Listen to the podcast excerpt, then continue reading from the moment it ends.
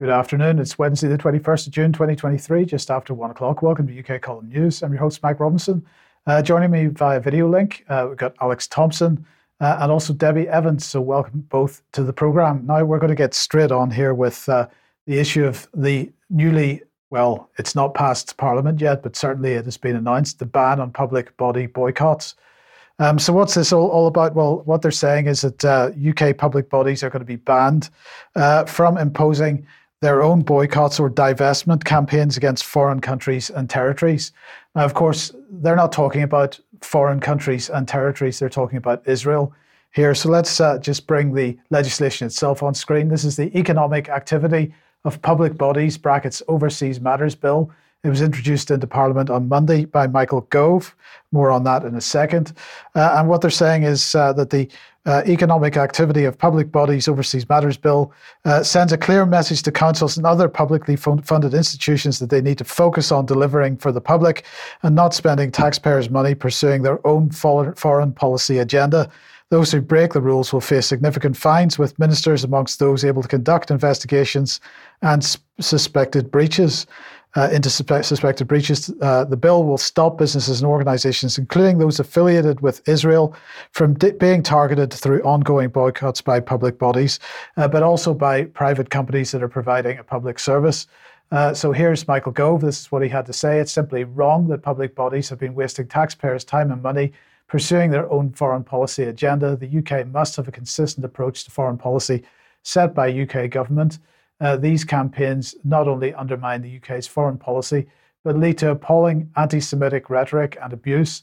That's why we've taken this decisive action to stop these disrupt- disruptive policies uh, once and for all. So, Alex, uh, maybe I could welcome you to the program here and ask, first of all, is this individual foreign policy a, a, a separate foreign policy from what the UK is doing? Or is this just uh, local authorities and others?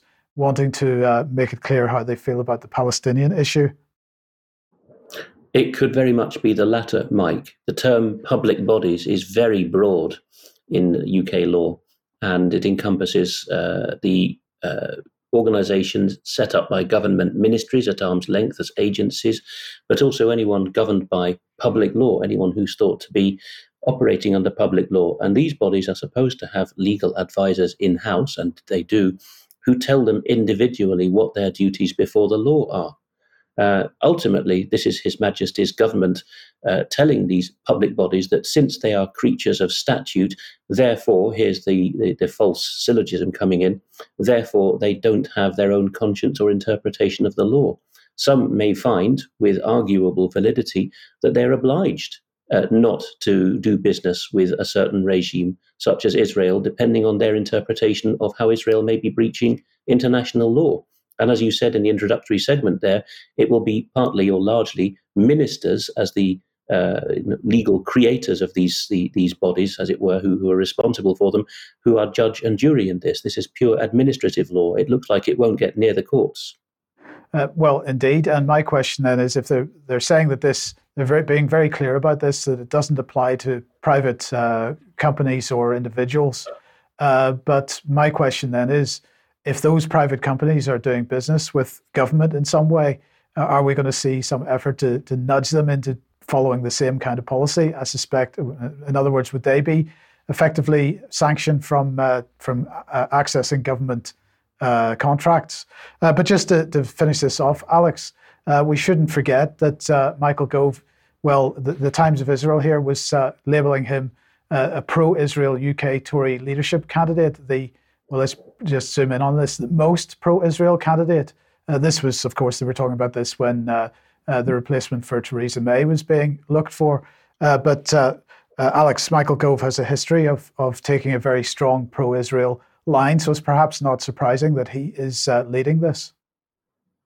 Yes, there is a whole wing of the Conservative Party, uh, not to uh, overlook, for example, the presence of Labour Friends of Israel, but there is a particular wing of the Conservative Party, vaguely the right wing, uh, or what they now call National Conservative Wing, uh, which is extremely pro Israel. There are even rumblings that certain uh, prominent conservatives. Priti Patel has been mentioned, who's been uh, spotted doing some unannounced touring of the West Bank, um, uh, could break off, potentially even with Nigel Farage, former leader of UKIP, though I doubt that, uh, and form a new party, such as the level of disgruntlement. It seems to be a totally visceral issue for half of the Conservative Party that loyalty to Israel goes first. And if Brian were with us today, I think he would remind us um, of a David Cameron quotation to that effect. Uh, indeed. Um, okay, let's move on. Thank you very much, Alex. Uh, and uh, inflation next. Uh, sorry, let's bring the main inflation graph on screen here. So uh, CPI is at 8.7%.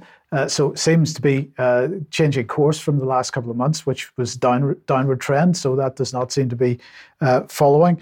Um, so uh, what's the main driver? Well, apparently it's air travel, recreation, and uh, con- uh, cultural goods and services, second-hand cars. These are the types of things that have stalled the fall in inflation. The Bank of England unlike, is unlikely to be terribly happy about this because it makes a mockery of their their uh, forecasts. Uh, but let's have a look at this. this is food and alcoholic beverages, because although food has not been a key driver in the reversal of fortunes this month, it's certainly the situation is not improving very rapidly uh, with that. So 60, I think something around uh, 16% uh, on as an average CPI uh, and uh, food non-alcoholic beverages 18.4% uh, on this particular uh, chart from the uh, from the ONS. But the core inflation figures, this is the one that's really uh, driving the underlying trends in inflation, and these figures are not going in the right direction. So if we look at core CPI, which is this is including energy, food, alcohol, and tobacco, and gives a, a fairly good idea of where the or at least the pressures on inflation and we can see that, uh, in fact, it has been rising uh, for the last three months. So uh, March 6.2%, April 6.8%, May is now 7.1%. So uh, the fall in inflation that the Bank of England was predicting uh, does not seem to be materializing. Uh, and in fact, we would argue that that was pretty clear or pretty obvious that that was going to happen.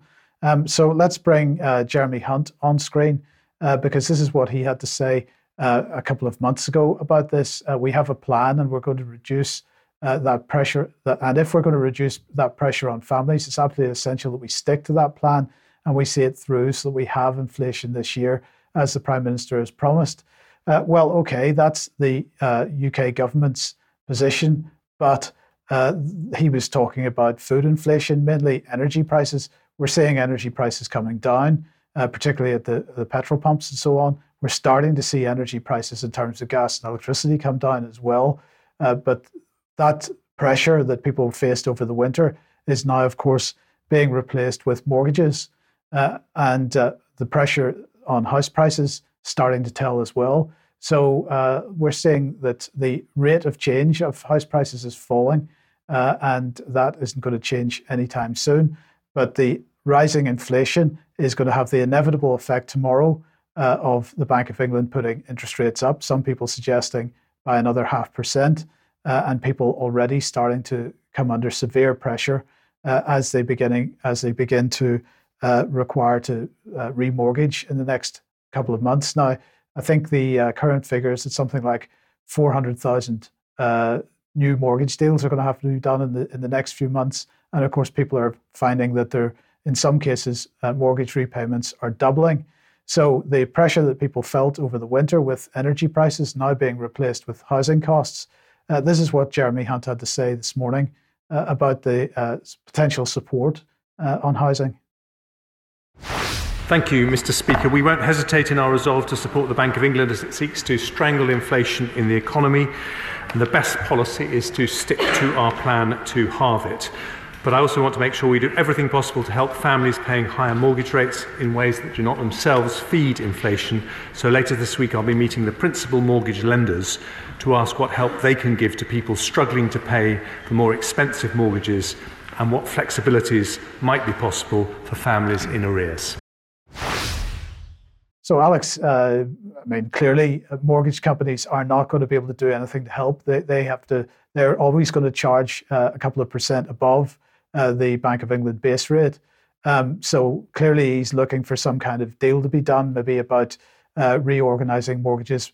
Maybe we're going to start to see 50, 100 year mortgages coming in uh, in an effort to keep people in their homes. Uh, that I don't really see any alternative. It's looking that way, isn't it, Mike? And perhaps our overseas viewers might not be aware just how mainstream it has become, even for high earners in the British economy, certainly in London, to be offered ridiculously long mortgages. Uh, anyone who knows anyone who's working in the City of London, the financial district, will know that they live in two or three zones out for, uh, in public transport terms now these days because even they can't afford the centre and the mortgage is there uh, often the bankers uh, who, who uh, sell them will say, "Well, you'll be working till you're 70 or 72, won't you? Yeah, let's just just sign here for a 35-year mortgage." Um, this is unthinkable even to near nearby countries like Germany, for example, but it is routine, and we we see here the spectre of a multi-generational debt being raised. Now, at English law, that's supposed to be impossible. Uh, there are countries like Belgium where debt is inherited by the heirs. Uh, is this a de facto way of moving to that situation? Uh, well, in fact, uh, somebody in the chat box has just mentioned that uh, Rishi Sunak was talking about extended mortgages today. We'll we'll see where that goes. Keep everybody posted. But the question, uh, I guess, on my uh, mind is who's to blame. Um, so let's consider this because, of course, uh, British government wants to tell us it's the Russians. it's the Russians are to blame because they invaded Ukraine and therefore that pushed up energy prices and that sparked off inflation. Well, I'm going to draw a line through that because that's absolute nonsense. Inflation was baked in from well before the uh, Russians invaded Ukraine. Uh, so let's look at the other option that the government wants to divert us onto the Chinese, uh, because of course COVID was uh, lab leak, uh, and that was uh, the Chinese that did that. and therefore, everything that's happened since was all to do with the Chinese. But of course, the Chinese didn't set our economic policy during the so called COVID pandemic.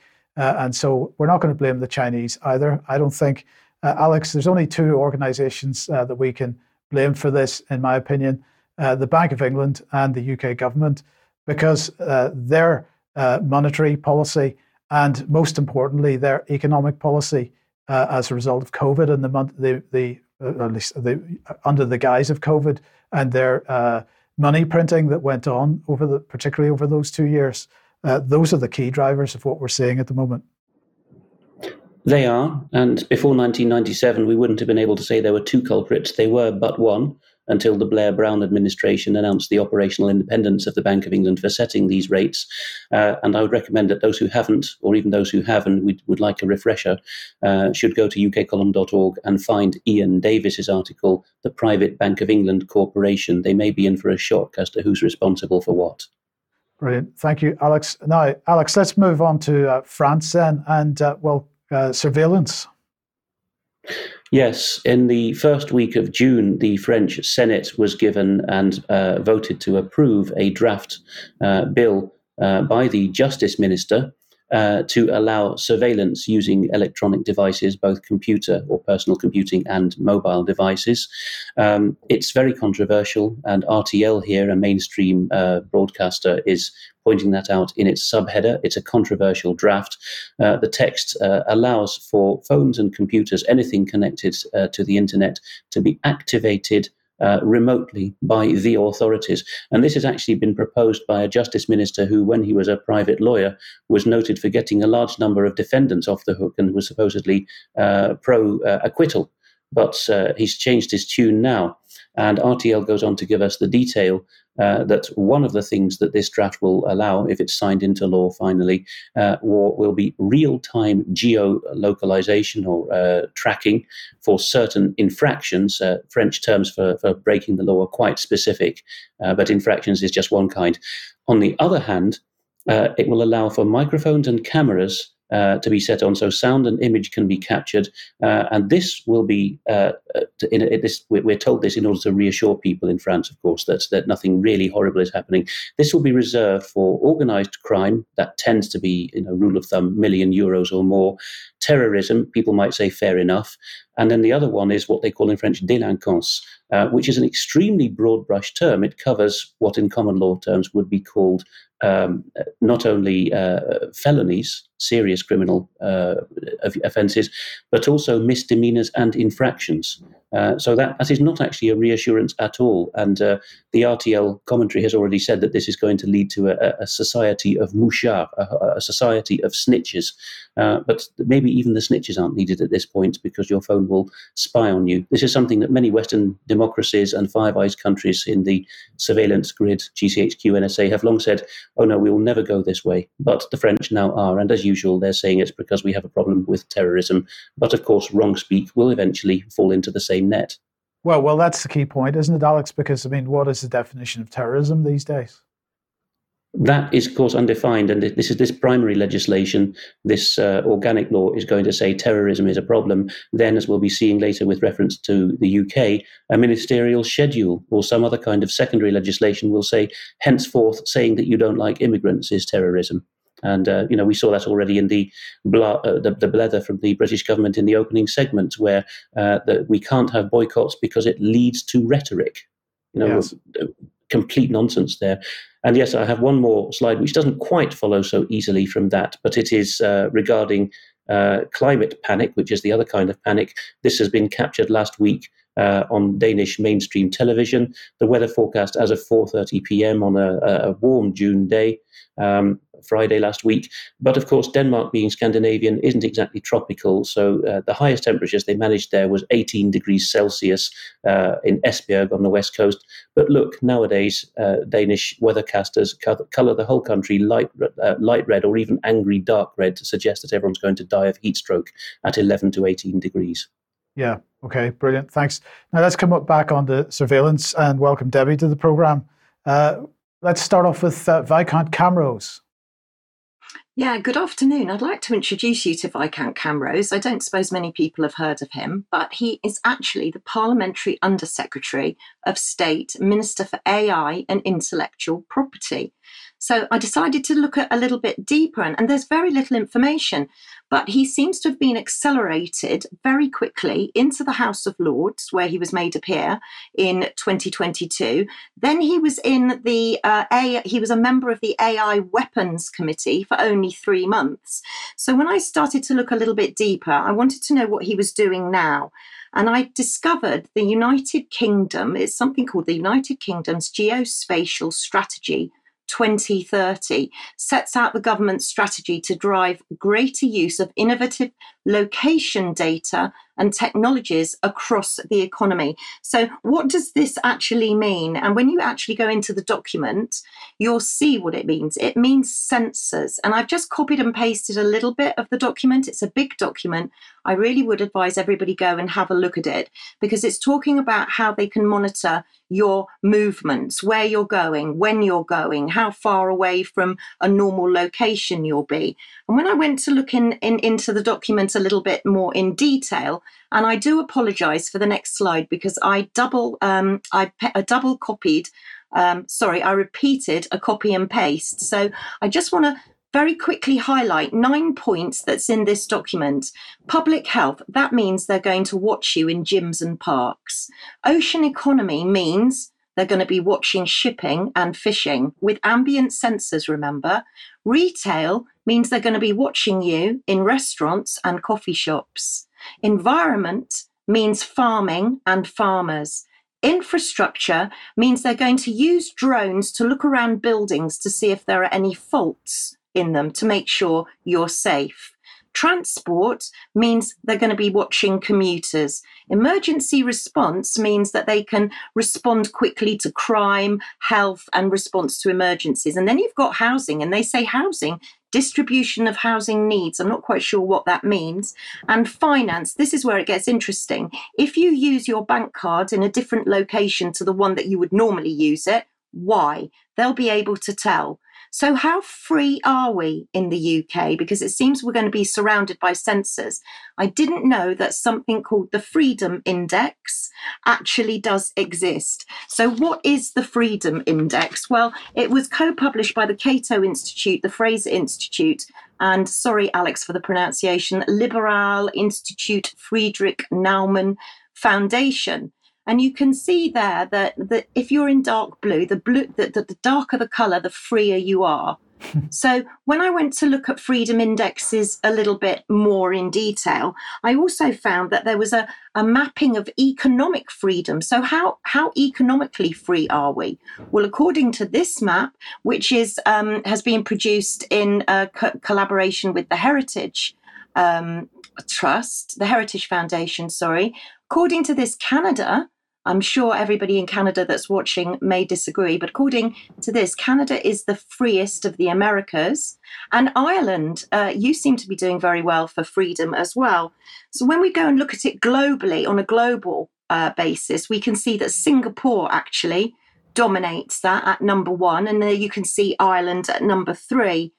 And I just honed in on Europe because I thought um, most people probably watching in the UK, especially today, would be interested in Europe. So there's a screenshot for you if you want to tweet that about because that's how free we are. And you can see Switzerland there as well, very free.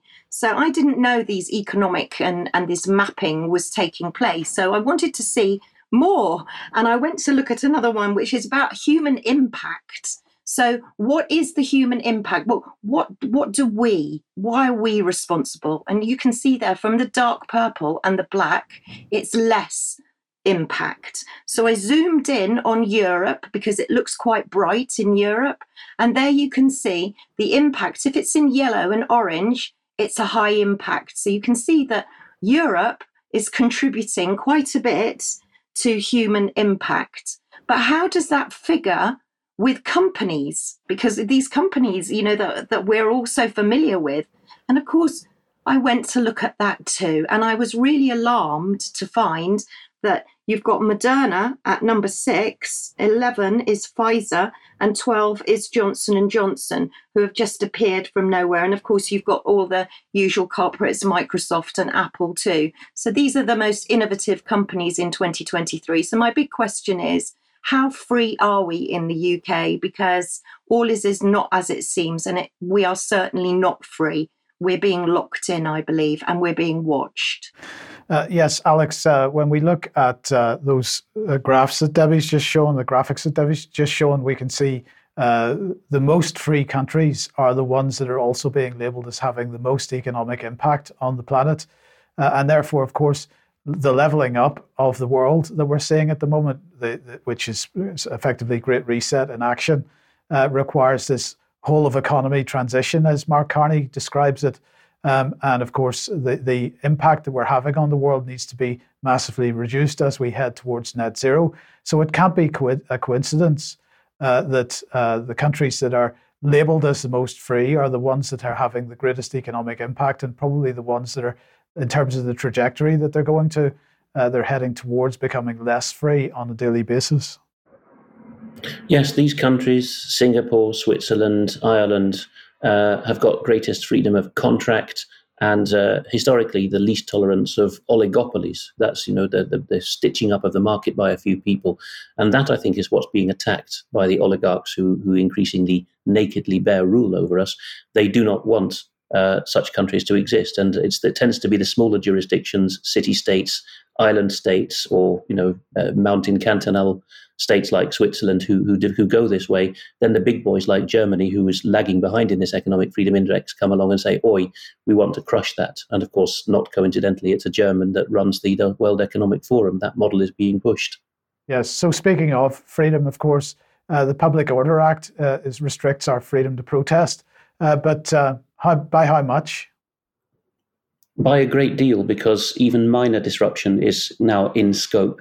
Uh, it's the constitutional aspect of this which is really coming to the fore, because uh, viewers will know that we've been covering the evils uh, of public order uh, legislation, a whole raft of it in Britain for a while. Now, the key word on screen at the moment from Hansard, the record of parliamentary transactions, in this case the House of Lords last week on the 13th of June, is the word regulations. Uh, because regulations, secondary legislation, that is, is stuff written by government ministries and just waved in front of the nose uh, of Parliament, uh, laid in front of only the lower chamber, the House of Parliament, at House of Commons. Uh, and if they fail to object, uh, as you've covered many times before, Mike, that becomes law, but it was never voted on by Parliament or debate, debated by Parliament. The upper house, the House of Lords, has got more uh, more scope, uh, but we don't have time to get into the, the nitty gritty of it. But let's uh, see what the outrage is, and the un- the unexpected person in the House of Lords who did a sterling job of drawing attention to it, alas, unsuccessfully. Uh, so the legislation was introduced that evening by Lord Sharpe of Epsom, who is the Under Secretary of State for the Home Office.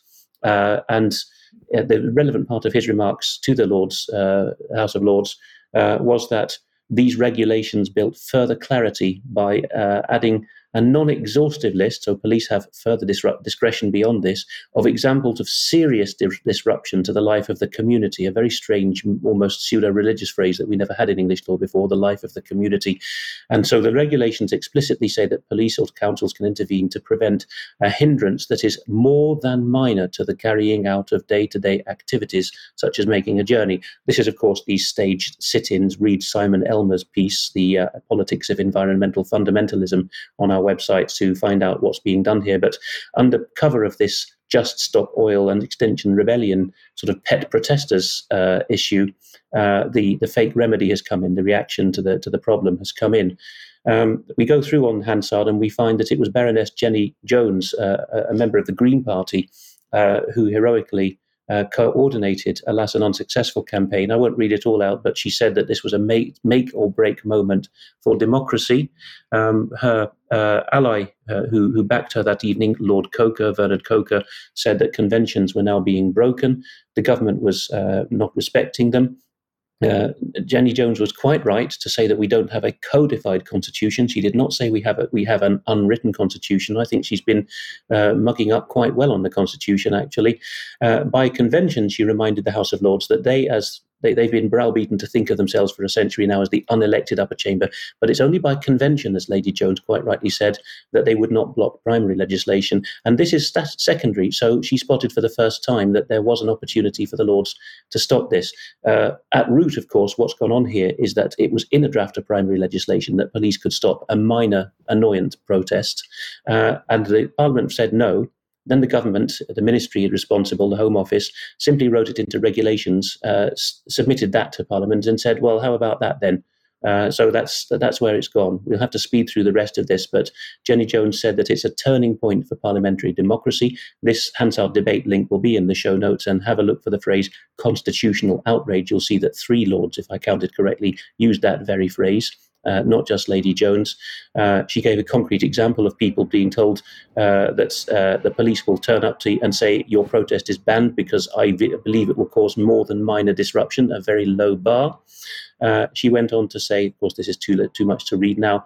Uh, but if we don't stop this assault on democracy now, it will become more than a one-off, and there'll be no opportunity really to stop it. So this is uh, quite a shock, I think, that uh, to, to, to, Lady Jones that things have got this far. The vote, unfortunately, was 154 against her amendment to remove that phrase and 68 in support. She had tried to get all the independent lords uh, the non-party whipped ones to stand with her. Rather shows that the point of the House of Lords uh, to be non-political and non-elected is quite uh, quite right. Uh, Green World, in covering this, uh, covered Lady Jones's uh, point quite well. And if you freeze the screen now, you will see that the Parliament Acts, which really cabbaged the House of Lords' role, never envisaged the growth of secondary legislation, which is why Lady Jones was able to use this loophole uh, to call on the Lords to do their constitutional duty. But alas, one after the other, the Lords that evening in the debate said, Oh, I'm not going to, to, to trouble convention now. We're, we're not elected. We have to know our place. Uh, pretty rotten state of affairs there. Um, and then there's one final one there, Alex uh, Suella Braverman uh, actually being taken to court over the uh, ability to protest. This is the unexpected denouement, actually, that the Home Secretary, so the Interior Ministry to foreign viewers, has now had the uh, what used to be called the National Council for Civil Liberties, now just called Liberty, write to her and saying, Our interpretation is that you have broken the law uh, because Parliament rejected this. Um, uh, power for police to say this is more than minor disruption, away with you or we'll arrest you. Uh, and you've rammed it through using secondary legislation. You've uh, ignored and insulted the will of Parliament. Uh, there's the uh, keep it on uh, on screen at the moment. Uh, that, uh, Braverman said, of course, this was to do with uh, people being fed up with just stop oil without using them by name. But Liberty is now trying to start a judicial review, take the matter to a, a judge. Uh, and Liberty said that this violates the constitutional separation of powers because the measures had already been rejected by Parliament. So there are a few people, and I wouldn't have expected a Green Baroness and Liberty to be them, but there are a few people who know that we have a written, though not codified, constitution, and it does have separation of powers. Yes. Okay. Thank you for that, Alex. Okay. If you like what the UK column does, you would like to support us, please head over to community.ukcolumn.org. Uh, your membership very much needed, and you're welcome uh, to join us in the forums and so on, and for extra uh, after the main news program. Um, you could also pick something up at the UK column shop, uh, but please do share anything you find on the various platforms, uh, especially on ukcolumn.org and ukcolumnextracts.co.uk. Uh, Debi, very, very briefly, your latest blog, blog is now up. It is mRNA in animals, uh, Pfizer announcing antibiotic shortages, chocolate inflation, would you believe? And if you've got any gender critical views, you're not welcome in Wix. That uh, and more. Yep. Okay. Thank you. And uh, tomorrow, 1 p.m., uh, we're streaming out uh, an interview that uh, Debi d- did a few days ago with Dr. Naomi Wolf. and the question is Did Pfizer know? a stark but honest warning from Dr. Naomi Wolf. Uh, and uh, because we are going to be in Scotland on Friday, uh, there'll be no UK column news on Friday. So instead, uh, you will get uh, an interview that uh, David Scott is holding with Ben Rubin. and the title is The Rise of Big Data in Healthcare. Um, so, a, f- a reminder that on Friday, we will be at the Rally for Peace and Freedom outside Holyrood, next to, to, the Scottish Parliament. that's actually 2 p.m. on Saturday. Uh, sorry, on Saturday, that is. Uh, so that Brian will be speaking at that. Uh, David Scott will be speaking at that. Uh, a whole bunch of other people David Clues, Peter Ford, Lauren Wilson, Colin Buchanan, Alex Pierce. So that's Saturday, 24th uh, at 2 p.m. and so hopefully everybody that's in that neck of the woods will be able to come and join us there. Um, okay, let's move on to Ukraine. and well, the Ukraine Recovery Conference was happening today. Uh, and uh, well, you can see the scene there. We have uh, Rishi Sunak, uh, nice and small in the bottom right hand corner of the screen, uh, and uh, the huge Vladimir Zelensky, who of course was doing holding out the begging bowl once again today. Uh, now we have a couple of uh, little bits of video. Let's just listen uh, to a few seconds of Rishi. It's clear Russia must pay for the destruction that they've inflicted. So we're working with allies to explore lawful routes to use Russian assets. And on Monday, we published new legislation to allow us to keep sanctions in place until Russia pays up. But beyond that, we must bring to bear a partnership of governments, international financial institutions, and business leaders, all of us here today, to make this happen. The British government will continue to play its full part and I'm proud that today we're announcing a multi year commitment to support Ukraine's economy. Over three years, we will provide loan guarantees worth $3 billion. So, Alex, a couple of things to unpack there. First of all, the money that's going is going to be in the form of more loan guarantees, so it's more borrowed money. Uh, but this is, seems to be an attempt to bring the private sector into the funding uh, campaign that the governments that governments have been running. So this isn't just about bringing governments together; it's also bringing in what they describe as major conglomerates and international corporations. Uh, and the, the, the names that they named in their press release today included uh, Virgin, Sanofi, Philips, Hyundai Engineering, uh, Citibank. Uh, those are the, the the key names that were singled out as taking part in this today. Um, so loan guarantees and, well, more fusion between government and corporate entities, it seems. Yes, this is corporatism at its finest, isn't it? Uh, such corporations, mega corporations, as you have, na- have named, would dearly love to have the ability to sign treaties directly with governments. But sadly for them, they can't. But if they have a tame government or two in their pocket, uh, they can institute a public private partnership, a global public private partnership, one might suggest, in, in Iain Davis's terminology, uh, to work hand in glove with them. So uh, it, there's no money involved. It's paper, it's loan guarantees, as you say, and uh, all the action is by the corporations. They're behaving as if they could tell Ukrainian governments and Western governments what to do, perhaps because they can in the current arrangements. Yes, well, it didn't end there, end there because uh, we've got to bring the City of London in. So uh, let's listen to a second little clip here. And I am delighted to announce today that over 400 businesses from 38 countries with a combined market cap of $4.9 trillion have now signed up. Now, the City of London has a huge amount to offer in their deep and liquid capital markets and world class finance expertise. So there is no better place to announce today the new London Conference Framework for War Risk Insurance. This is a huge step forward towards helping insurers to underwrite investments into Ukraine, removing one of the biggest barriers and giving investors the confidence they need to act. With this and everything that we do here, we are sending a message that our support on the battlefield and beyond cannot be outlasted and that Ukraine's incredible spirit will prevail. Now, in a moment, I'll hand over to my friend, President Zelensky. But first, I'd just like to share something that I heard recently. Now, I left it there because I wasn't going to uh, inflict his little story on everybody, uh, but he went on to tell a nice little story. So it's it's on the number 10 uh, Twitter feed if you want to watch the whole uh, speech from Rishi. I'm quite sure nobody does uh, and you'll get the little story. But anyway, uh, Alex, I saw you with your head in your hands there. I wasn't quite sure whether that was sheer dismay or or what. It was mind boggling at the contradiction in terms of insuring for war risk, Mike. Uh, if you insure your home, your home contents, your vehicle, uh, of course, in some countries you have to for certain purposes, it's for fire, theft, and third party. That is, unless you fix it yourself, for which there are stiff legal penalties. These are things that other people will do to you over which you have no control. Companies signing contracts of the kind I've translated for many years uh, will talk about force majeure, natural disasters, and acts of God. Again, out of your hands. A war is not an act of God, in, even in a theological sense. Humans start wars. If you're touting for Ukraine to sign up on the dotted line for City of London war risk insurance, then massive temptation is there for the war to be engineered, prolonged, and protracted so that a generation of Ukrainians pays its annual subscription to the war risk. I can't. I couldn't have put it better. I mean that that's absolutely the case. Now uh, let's let's move on then, because uh, during the, the conference, then uh, Zelensky was speaking to the BBC, and he had this to say: uh, battlefield progress during the counteroffensive has been slower than desired. Um, well, yes, it has been. And in fact, I just want to end this little segment by uh, putting up this uh, graphic from uh, Il Russo.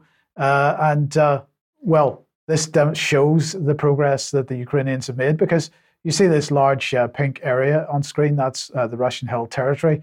And just on the top edge of that, you'll see a couple of little uh, very, very small, uh, lighter pink areas. And those are the areas where it looks like the Ukrainians made some progress but have had to withdraw. They're not really there anymore.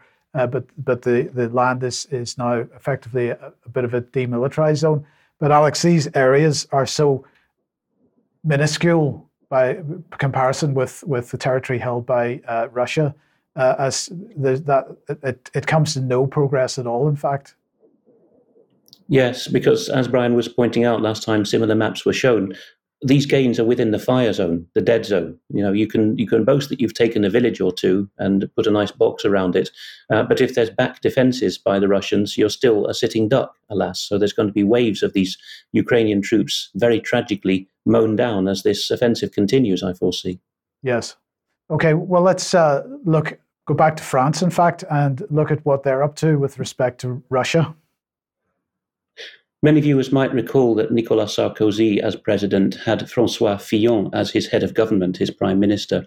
Some will know that Fillon then went off and did the same as Gerhard Schröder when he resigned from the chancellorship of Germany.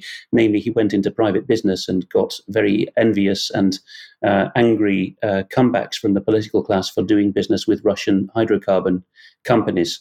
Uh, on the 2nd of May, uh, Mr. Fillon was called to uh, be interviewed by the Parliamentary Inquiry into Foreign Interference in French Democracy.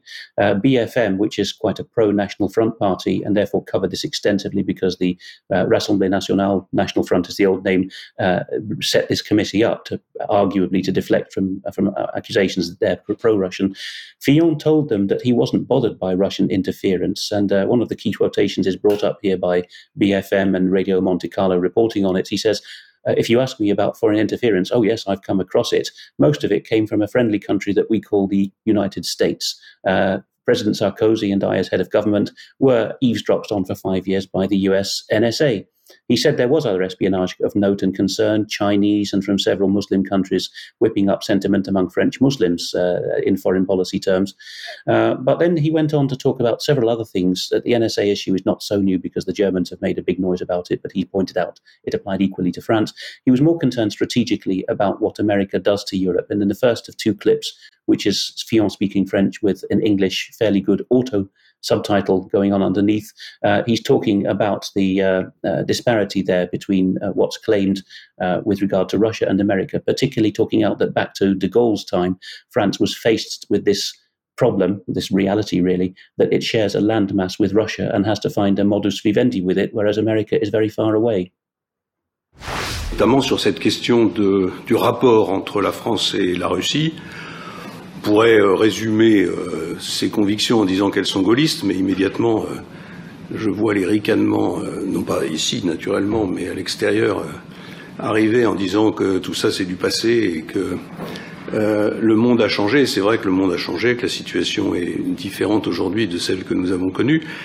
Mais il y a une chose qui n'a pas changé et qui au fond était la base de la vision qui était celle du général de Gaulle en politique étrangère, c'est la géographie. Euh, nous sommes sur le même continent que la Russie. Et euh, une immense partie de la Russie est européenne. Euh, on peut aimer, pas aimer, combattre, être en désaccord, et il y a bien des raisons d'être en désaccord avec le régime russe, et pas seulement avec celui-là, mais avec tous ceux que la Russie a connus depuis bien longtemps, ça n'efface pas cette constatation euh, que euh, la euh, proximité de la Russie et, de notre pays et, de l'Europe oblige à trouver un mode de relation avec la Russie qui permette d'assurer la paix et la sécurité. Voilà, vous l'avez, vous l'avez très bien dit. Tout le monde trouve ça normal parce que ça vient de nos amis américains et donc euh, ça fait partie des choses qui sont, euh, c'est dans la nature des choses et ça n'a suscité euh, que deux ou trois jours de commentaires. et je pense que personne n'a pris de mesures pour sécuriser les communications téléphoniques des membres du gouvernement, par exemple. le président Sarkozy et moi-même, nous n'avons jamais utilisé autre chose que nos téléphones portables. Euh, on nous a donné un moment des téléphones cryptés qui étaient tellement compliqués à utiliser qu'on les a jamais utilisés. J'avais un moment euh, souhaité qu'on interdise les téléphones dans certaines enceintes, notamment au Conseil des ministres, mais je n'avais pas réussi à, convaincre. donc même au Conseil des ministres, il y avait des téléphones portables, et donc ça veut dire que n'importe qui pouvait écouter n'importe quoi. So he's saying, like them or loathe them, the Russians are, are near neighbours, very even, even closer to the Germans and even closer still to the Poles. He didn't add that detail, but he, he suggests it later. Uh, and therefore, if you want to uh, set up a big noise and a talking point about foreign interference so as to tar the French right uh, as uh, Russian collaborators, uh, how ludicrous is that when I said every time that the French cabinet met, the Conseil des ministres, could we please, ladies and gentlemen, leave our phones outside because the Americans are listening to every word? In the second clip, of course, Fillon is right wing and oppositionalist, but he's also um, a Euro integrationist. Fillon said that he envisaged there was a sound economic argument for making the euro a world currency. He concedes that the Chinese will now take that off the dollar in another part of this hearing on the 2nd of May. But he says um, for a moment, just concentrating here on what happened when he did a tour of European finance ministers a decade ago. Uh, he says they were all amenable to his idea of really hardening the euro into a global reserve currency, a sink currency, until he went to Wolfgang Schäuble in Berlin, who said, My dear friend, it makes eminent sense, but it's never going to happen. So that clip will follow. Et on avait bâti un projet Et j'ai fait le tour des ministres des, Finances européens, c'était après 2013 ou 2014. Euh, j'ai reçu un accueil relativement poli à peu près partout, sauf en Allemagne. quand j'ai été présenté à M. Chaubleu euh, mon projet de faire de l'euro une monnaie internationale, il m'a dit, tu as parfaitement raison, mais on le fera jamais. Et il m'a dit, on le fera jamais parce que les Américains assurent notre sécurité, nous défendent. Et au fond, je me suis à ce moment-là dit que j'avais pas intégré cette, cette, cette dimension dans le. Et quant à l'idée que l'Europe pourrait euh, exercer une vraie pression sur les États-Unis avec des rétorsions, euh, elle est absolument illusoire, puisque l'Allemagne ne l'acceptera jamais, la Pologne ne l'acceptera jamais, etc. Enfin, en tout cas, à horizon euh, visible. C'est pratique, alors que la législation américaine était assez claire depuis les années 70. Euh, il y, a, il, y a, il y, a, une immense hypocrisie américaine parce que les entreprises américaines se livrent exactement aux mêmes euh, pratiques. C'est ça le sujet. C'est pour ça que je ne dis pas qu'il ne faut pas lutter contre la corruption. Je dis que c'est pas aux Américains d'imposer leurs règles en matière de corruption aux entreprises européennes. And that was the second key moment where he uh, had a go at massive American hypocrisy, which he called it in terms, because uh, American extraterritoriality of law, including corporate law, is his is his bugbear here. He says US companies are, are infringing in the same ways that French or German conglomerates are, uh, but if it's a French or German conglomerate, with the help of NSA spying, a case will be built and these companies will be prosecuted under US law. So, who is the interferer here? One more slide on that, just to remind people that on the very first day of the current phase of the war, shall we say, the 24th of February 2022, uh, it was uh, covered uh, rather waspishly by the French regional press, West France, that Fillon has said that the Russians had a leg to stand on. And so on the very first day, he deplored uh, the Western refusal to understand or to entertain Russian claims on NATO expansion. So he's made himself a very banned person. But he is a former head of government of a very major European country, uh, saying that the interference is uh, is not really Russian; it's it's American. Okay, thank you, Alex. Now let's uh, move on to health issues. I'm going to start off with uh, Valneva, the uh, vaccine manufacturer, the, the, vaccine. Um, so that uh, was supposed to be, if you remember, uh, manufactured in Scotland.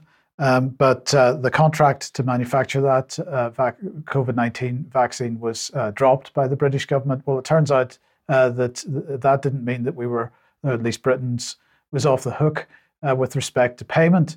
Uh, so Valneva has published or has sent a, a, a, filing into the Securities and Exchange Commission in the United States. this is it US Secur- Securities and Exchange Commission, Form 20F. This is the annual report pursuant to Section 13 or 15D of the Securities Exchange Act of 1934. Uh, and so we'll just take a quick quote from this. Uh, it says uh, under the header, header, vaccine supply agreement with the UK authority, the UK supply agreement required the UK authority to pay a non refundable advance payment uh, to, to fund certain manufacturing related expenses over the life of the project. And as of December 31st, 2021, Valneva had received an aggregate of £369.7 million uh, under the UK supply agreement. Uh, Valneva uh, received no additional funds from the UK authority uh, in 2022. Um, so, just uh, very briefly, Debi wanted to get your thoughts on this because uh, still many questions to be asked over the funding of the so called vaccination program uh, for COVID 19, uh, particularly if you think back right to the very beginning, uh, whenever the government was guaranteeing uh, money to, to AstraZeneca, despite the fact that there had been no safety data provided for AstraZeneca. Nobody actually knew whether it was going to get any form of approval, or at least publicly, nobody knew that whether it was going to get any uh, form of approval at that time. And we were asking at the time whether uh, there'd been some kind of backdoor deal done to guarantee uh, that approval would be given or whether they were going to pay the money to AstraZeneca, whether approval was given or not.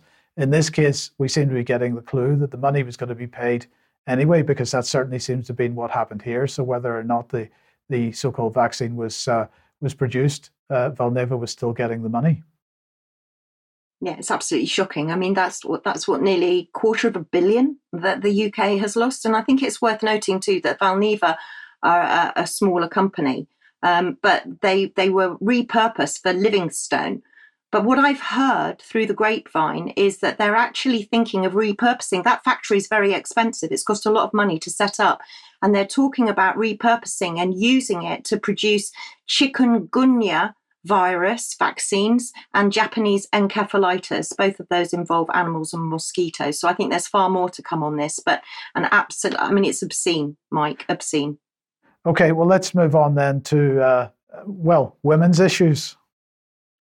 Oh, ladies, ladies, ladies. So, since October last year, we've known that the EMA have said that um, menstrual um, cycles and heavy periods have been associated with the mRNA COVID shots. So, we know that. That was back in October 2022. I think you've just got, a, yeah, that's it. So we know that that's happening. And then I thought, well, I'll go back and look into ladies' health. And even back in 2017, a company called Entity, bear in mind this was 2017, were devising a smart tampon. A smart tampon. Now you can see there on the right hand side, it says the latest thing to add to the Internet of Things, the smart tampon. Has science gone too far? Yes, I believe it has. This is a sensor within you. We've already talked about the geospatial um, strategy. Now we're talking about cameras within us. And this was in 2017. If we skip forward to today, we can find that Illumina, and we know Illumina are the big genomics company. They partnered with Genomics England. They're embedded into the NHS. You can see that they've got um, they've gone into collaboration with a company called NextGen. Um, it's a genomics startups, and they'll be looking at fertility. Um, and because again, you can see that word accelerator. So let's look at uh, next gen, and we are Jane. Would you believe this is who they've um, coupled up with? And I'm sorry, gentlemen that are watching, but I'm afraid menstrual blood is an elegant uterine tissue enriched sample which allows for non invasive routine longitudinal data collection. So it's not only our poo that's valuable for data, it's our menstrual blood. And I'm extremely concerned because as we skip forward, we can see that the smart tampon has really arrived. And so now, could artificial intelligence in a smart tampon detect cervical cancer? This means, ladies, you are going to be inserting a tampon with a highly sensitive camera inside it. If it flashes red, then it means you need to get help or seek advice. If it flashes green, it's perfectly fine. My question is a medical device, which is what a, smart tampon is, is no longer a medical device. These are spies. These are spies within us. So um, I'm sorry to hit that with for everybody at lunchtime, but I think it's very important that ladies know what is on the market and do they know what they're putting inside their bodies. Yeah, so uh, certainly surveillance and biosurveillance has been a theme of today's uh, program. Now, let's just uh, very briefly come on to the issue of farming. And here's uh, Therese Coffey, uh, because uh, she has been uh, a couple of days ago launching the Nature for Finance event. Um, this is all about bringing together farmers, land managers, investors, and conservation experts to identify new investment opportunities to drive forward actions to mobilize investment in nature recovery while continuing to keep the nation fed is the claim. I'm going to suggest that, in fact, keeping the nation fed is the, the last thing on the government's uh, uh, minds with respect to farming, at least, and we'll, I'll explain what that means in a second. Uh, but just want to remind everybody that, of course, we're in a situation at the moment where farmers are not getting any support to grow food. At the moment, they're getting support uh, to grow wildflower meadows and other returning the land to nature kind projects uh, at the moment. Um, there it's getting to the point where farmers are are earning less money if they're earning any money at all, actually growing uh, arable crops uh, as opposed to taking the government money for growing uh, various types of uh, uh, herbal uh, fallow land production and so on. So I'll also just remind everybody that although um, farming, farm animals are not exempt from pressure from government. Uh, We'll just have a look very briefly at what the latest and what's going on in Dartmoor uh, with respect to this, because farm animals, of course, have been roaming the uh, common land in Dartmoor for hundreds of years. Uh, just remind ourselves of this from March this year. Uh, Nature on Dartmoor, reflections from Wes Smith, Natural England's area manager, on how we can ensure Dartmoor's unique wildlife is preserved, uh, preserved for future generations. And the way they want to preserve it is to take the uh, farm animals off the common land in Dartmoor. So, uh, Natural England is the government's advisor for the natural environment, um, and uh, they very much want to see uh, that the relationship between farming, nature, and other impacts like climate change are not in balance, uh, and nature is declining in a way that may jeopardize the huge value uh, that Dartmoor brings to local communities and visitors. So they want to see farming gone effectively uh, from that. Now, we highlighted this a few months ago, and this was a tweet from Dr. Adrian Colston talking about comments that uh, the uh, efforts to remove farm, farm animals from Dartmoor are the greatest catastrophe for nature and farming in my lifetime because, in fact, uh, it, there's no way to control, in this case, uh, Molinia, which is a grass uh, that grows in Dartmoor. Would be out of control uh, without these animals. Um, now, but the question is, what's this really about? Well, I'm going to suggest, I'm not saying, but I'm going to suggest this is about uh, the industrialization of food production in this country because we want to take uh, the small farmer away completely. Uh, we're seeing this with uh, the culling of uh, cattle in the foot and mouth, right through to the modern day with the culling of chickens and other birds as a result of so called bird flu. But we've got this going on as well Ge- Genetic Technology Precision Breeding Act, now an act uh, new genetic technologies could help us tackle, tackle some of the greatest challenges of our age around food security, climate change, and biodiversity loss. Uh, I believe this is what is actually going on here. We want to see so called agri innovation uh, bringing food production out of the fields and into factories and return the fields, they say, to nature, um, as if uh, uh, farmers haven't been managing nature for hundreds and hundreds of years. Uh, but Debi, let's end then with uh, a, a, range of uh, headlines uh, from around the mainstream press. Yeah, I just also wanted to bring your attention to a couple of things that I picked up. Sky were reporting that scientists have created synthetic human embryos using stem cells in major breakthrough. Um, and this is under the guise of miscarriage research. And of course, we're seeing a lot of miscarriages and a lot of um, spontaneous abortions. Now, this is this is using uh, synthetic embryos. This is exactly what it means. We're not using sperm or ova here.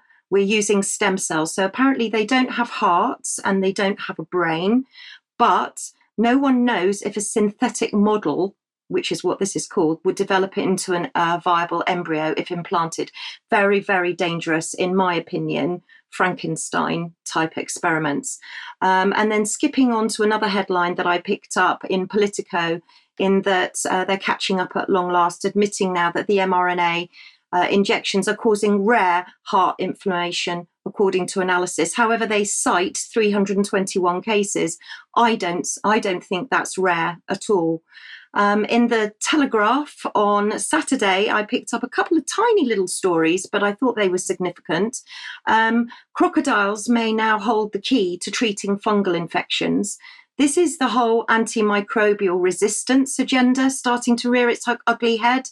And they're saying that if crocodiles can swim around in murky water, then they must be very special. So it's all to do with proteins. So keep an eye on that. It's not looking good. And also, we can see that they're starting to think about jabbing more people against monkeypox now. It's going to be extended into London. So keep an eye out for sexual health because we've already seen a rise in gonorrhea and syphilis, and now, of course, we're seeing uh, monkeypox or mpox as it's called. And then um, check your briefs. I'll be brief on this, pardon the pun. But so toilet roll and your underwear that you pick up from Marks and Spencers will soon come with warnings about cancer. Andrex apparently are going to be putting warnings on toilet rolls. Tesco's are going to be putting warnings in their toilets. So we all need to know to stand up to cancer, even when it's not there. Um, I found it found that shocking, uh, and I also found a conference that was held this Monday, just gone, called the Ping Conference. Um, the Ping Conference, Ping stands for Pharmaceutical Industry Network Group, and I found that they were talking about the MHRA is in transition. What can industry do? Always pricked up my uh, ears when I saw MHRA. And Dr. Shirley Hopper, who's heard of her? but apparently she's the Deputy Director for Innovative Medicines. So I went to look at Dr. Shirley Hopper and I found this organization called Antimicrobial Chemotherapy, whatever that is. And it would appear that Dr. Shirley Hopper she's only well she's not only she's a gp but she was then only a medical assessor for the mhra so i don't know what makes her an expert in pharmacogenomics. And here we go, pharmacogenomics again. And it's interesting that Dr. Shirley Hopper was also involved in the um, Manchester Arena terror attack. She was representing the MHRA. I just popped that up so that you could see her email address in case anybody wanted to contact her with regarding pharmacogenomics. And um, I've got a few more headlines, which I'm hoping to be able to cover in extra. Super. Thank you very much, Debi. Thank you for that. Uh, we will end there for today. I want to say thank you very much to Debi and Alex for joining me today. Uh, we will be uh, back in a few minutes if you're a UK column member for some extra. Um, but otherwise, uh, we will see you on Monday at 1 p.m. Don't forget the two interviews that'll be out in the 1 p- in the 1 p.m. slots tomorrow and on Friday. And uh, hopefully, we will see um, as many as you, of you as possible on Saturday uh, outside Holyrood. Have a great weekend, and uh, we'll see you soon. Bye bye.